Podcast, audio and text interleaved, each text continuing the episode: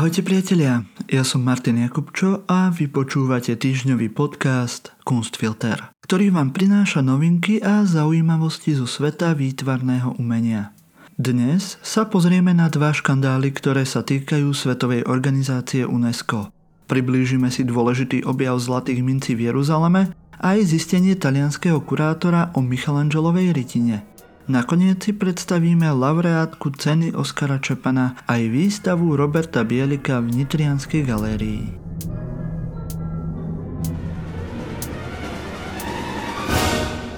The Real Prize of Art to bol názov najnovšej reklamnej kampane UNESCO, ktorá mala poukazovať na problém medzinárodného obchodovania s ukradnutými artefaktmi. Obrázok reklamy ukazoval 5 rôznych umeleckých predmetov, ktoré boli vložené do domáceho interiéru. Pri každom predmete bol jeho stručný popis a priblíženie okolností jeho krádeže. Nápad to bol naozaj jedinečný, ale UNESCO muselo túto reklamnú kampaň stiahnuť po protestoch Metropolitan Museum of Art v New Yorku. Na reklamných obrázkoch sa totiž nachádzali až tri diela zo zbierky Múzea Met, ktoré neboli v posledných rokoch odsudzené. The Real Price of Art bola vytvorená v súvislosti s 50. výročím dohovoru UNESCO proti nedovolenému obchodovaniu s kultúrnymi hodnotami. Na svojej webovej stránke opisuje UNESCO kampaň takto. Kampaň odhaľuje temnú pravdu, ktorá sa skrýva za niektorými umeleckými dielami. Každý vizuál predstavuje artefakt v domácom prostredí potenciálneho kupcu. Potom sa však odhalí druhá strana. Terorizmus, nelegálne vykopávky, krádež v múzeu, ktoré bolo zničené vojnou. Hovorca múzea Med sa vyjadril, že keď sa o kampani dozvedeli, okamžite sa obrátili na UNESCO, aby obrázky artefaktov z Med stiahli z kampane a oni nás ubezpečili, že sa tak stane. Reklama nepresne popisuje pôvod niektorých zo zobrazených diel, a pridáva im nelegálnu históriu. Napríklad pri hlave Budhu z 5. a 6. storočia je napísané V roku 2001 rozbil veľkú časť zbierky Kábulského múzea Taliban. Keď bola táto skupina zvrhnutá, objekt bol prepašovaný na americký trh. Podľa informácií na stránke MED je však hlava Budhu v zbierke múzea už od roku 1930. To však nie je jediný škandál, ktorý v posledných dňoch UNESCO zažíva. Nová nezávislá ochranárska organizácia Our World Heritage vyzýva verejnosť a odborníkov na kultúru, aby monitorovali stav miest svetového dedičstva UNESCO. Lebo ochrana kultúrnych oblastí sa podľa nich pre UNESCO stala druhoradým záujmom. Our World Heritage založilo 27 členov, ktorí majú úzke väzby na UNESCO, aj na Medzinárodnú radu pre pamiatky a sídla ICOMOS. Francesco Bandarin, bývalý riaditeľ Centra svetového dedictva UNESCO, ktorý sa tiež pridal k Our World Heritage, sa o organizácii vyjadril takto. Je to organizácia občianskej spoločnosti a nie alternatíva k UNESCO, ktoré je medzivládne. Radi by sme spolupracovali s UNESCO aj so štátmi, ktoré skutočne podporujú etické princípy dohovoru o svetovom dedictve.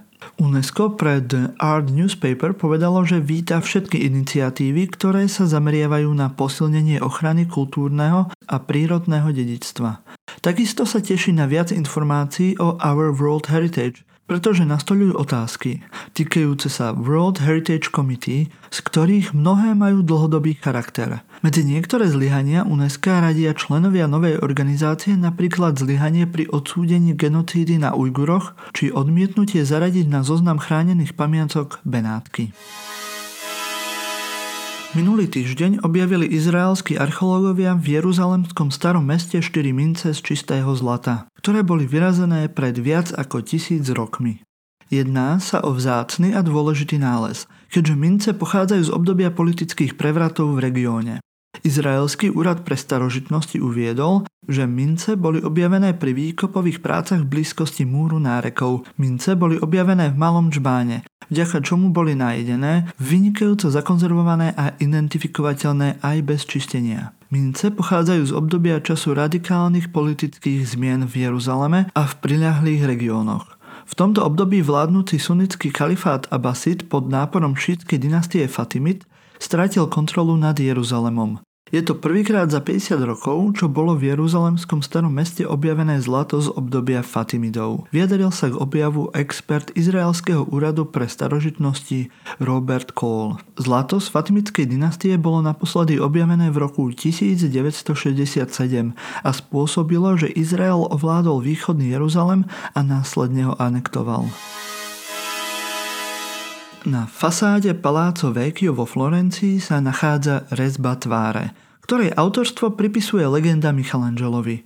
Nedávne výskumy však ukázali, že to nemusí byť iba legenda. Talianský kurátor Adriano Marinazzo poukazuje v článku pre časopis Art and Dossier na pozoruhodnú podobnosť medzi florenskou rezbou a tvárou na Michelangelovej kresbe v múzeu Louvre. Na kresbe je výrazný mužský profil zakrytý stvárnením mužského aktu a Panny Márie, ktorá v spoločnosti svätej Anny dojči Krista.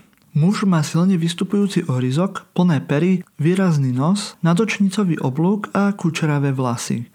Marinádzovi sa tento objav podaril počas práce na pripravovanej knihe a výstave, ktorá sa má týkať stropu Sixtínskej kaplnky. Pri práci na tejto knihe som prezeral túto skicu z Louvru a mal som videnie, povedal pre Artnet News. Wow, toto vyzerá ako profil na Paláco Vecchio. Kresba pochádza zo začiatku z 16. storočia, približne v čase, keď bol umelec poverený vytvorením svojej slávnej sochy Dávida.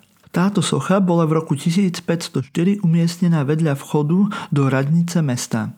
Vyrezaná tvár sa pozera smerom k miestu, kde veľká socha Dávida mala stáť. Kto je však zobrazený na tejto rytine? Marinádzo naznačuje, že by to mohol byť Francesco Granáči.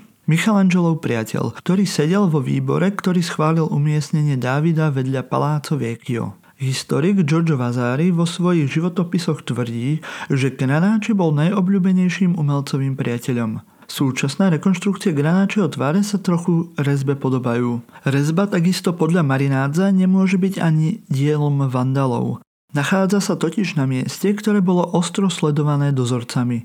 Dielo teda musel vytvoriť niekto s oficiálnym postavením. A čo viac, charakter kameňa stiažuje vyrezávanie, takže naturalistické zobrazenie tváre vyžadovalo odborníka, akým bol Michelangelo.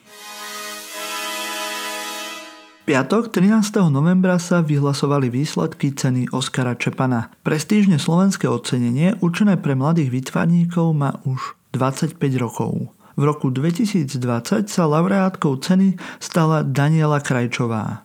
Do finále sa dostala s dvoma dielami. Miesto pre hru. Na videu zachytáva hru svojich detí na rôznych miestach.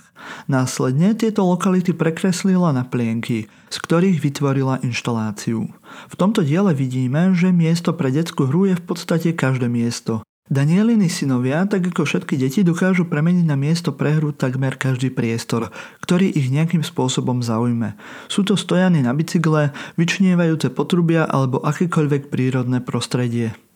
Druhým finálovým dielom Daniely Krajčovej zdieľané vlákna sú veľkoformátové kresby na biele postelné plachty. Autorka tu veľmi jednoduchou kresbou znázorňuje rodinné situácie, ktoré opisujú matky na internetových fórach a sociálnych sieťach. Daniela otvára tému osamelosti a častokrát sociálnu izoláciu matiek na materskej. Ako hovorí, téme materstva sa síce venuje pomerne veľa priestoru, vo väčšine však ide o idealizovaný pohľad. Na fórach, z ktorých čerpala sa objavovali príspevky, ktoré opisujú mimoriadne ťažké situácie, ako alkoholizmus, násilie či myšlienky na samovraždu. Práve sociálna izolácia je dôvod, prečo sa ženy zdôverujú na viac či menej anonymných diskusiách. Vráťme sa však k 25.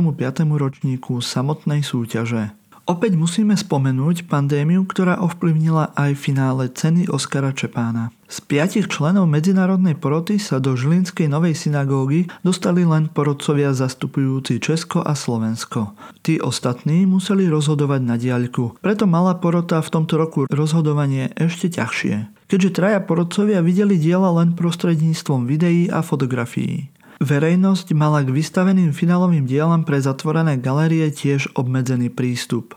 Výhodu mali len tí, ktorí sa rozhodli dať otestovať na COVID práve v novej synagóge, ktorá počas dvoch víkendov slúžila ako odberové miesto. V minulom roku zavedená cena divákov sa aj z tohto dôvodu predlžuje do 6. decembra. V tento deň bude na finisáži výstavy známe dielo, ktoré najviac oslovilo návštevníkov. Na záver pripomeňme, že výstavu finálových diel kurátorsky viedli Lucia Gavulová a Viktor Čech. Architektom výstavy je Peter Liška. Ešte necelé dva týždne si môžete pozrieť výstavu Roberta Bielika Omnia et Nihil v reprezentačných sálach Nitrianskej galérie. Kurátorkou výstavy je Ľudmila Kasaj-Polačková. Robert Bielik sa vo vystavených maľbách zaoberá vlastnou pominuteľnosťou, otázkami o zmysle života, o jeho naplnení a vyrovnáva sa so smrťou a okamihmi pred ňou. Smrť nám pripomína opakujúci sa motív lepky. Robert Bielik je známy hyperrealistickou maľbou. Často zobrazuje zvieratá v ľudskom prostredí. Pracuje aj s motívom krajinomaľby a autoportrétom. Jeho prvá samostatná výstava v Niterianskej galérii Omnia et Nihil potrvá do 29. novembra. Ďalej vám prinášame pozvánky na udalosti v nadchádzajúcom týždni. V útorok 17.11. môžete o 18.00 sledovať online vernisáž výstavy Smoke and Mirrors vytvorenej k 30. výročiu založenia katedry fotografie a nových médií na Facebooku katedry fotografie a nových médií VŠVU. Vo štvrtok 19.11. medzi 17. a 20. hodinou sprístupnia výstavu prvý otvorený ateliér 1970 až 2020 v Bratislavskej galérii 19. V tento deň si taktiež môžete pozrieť o 17.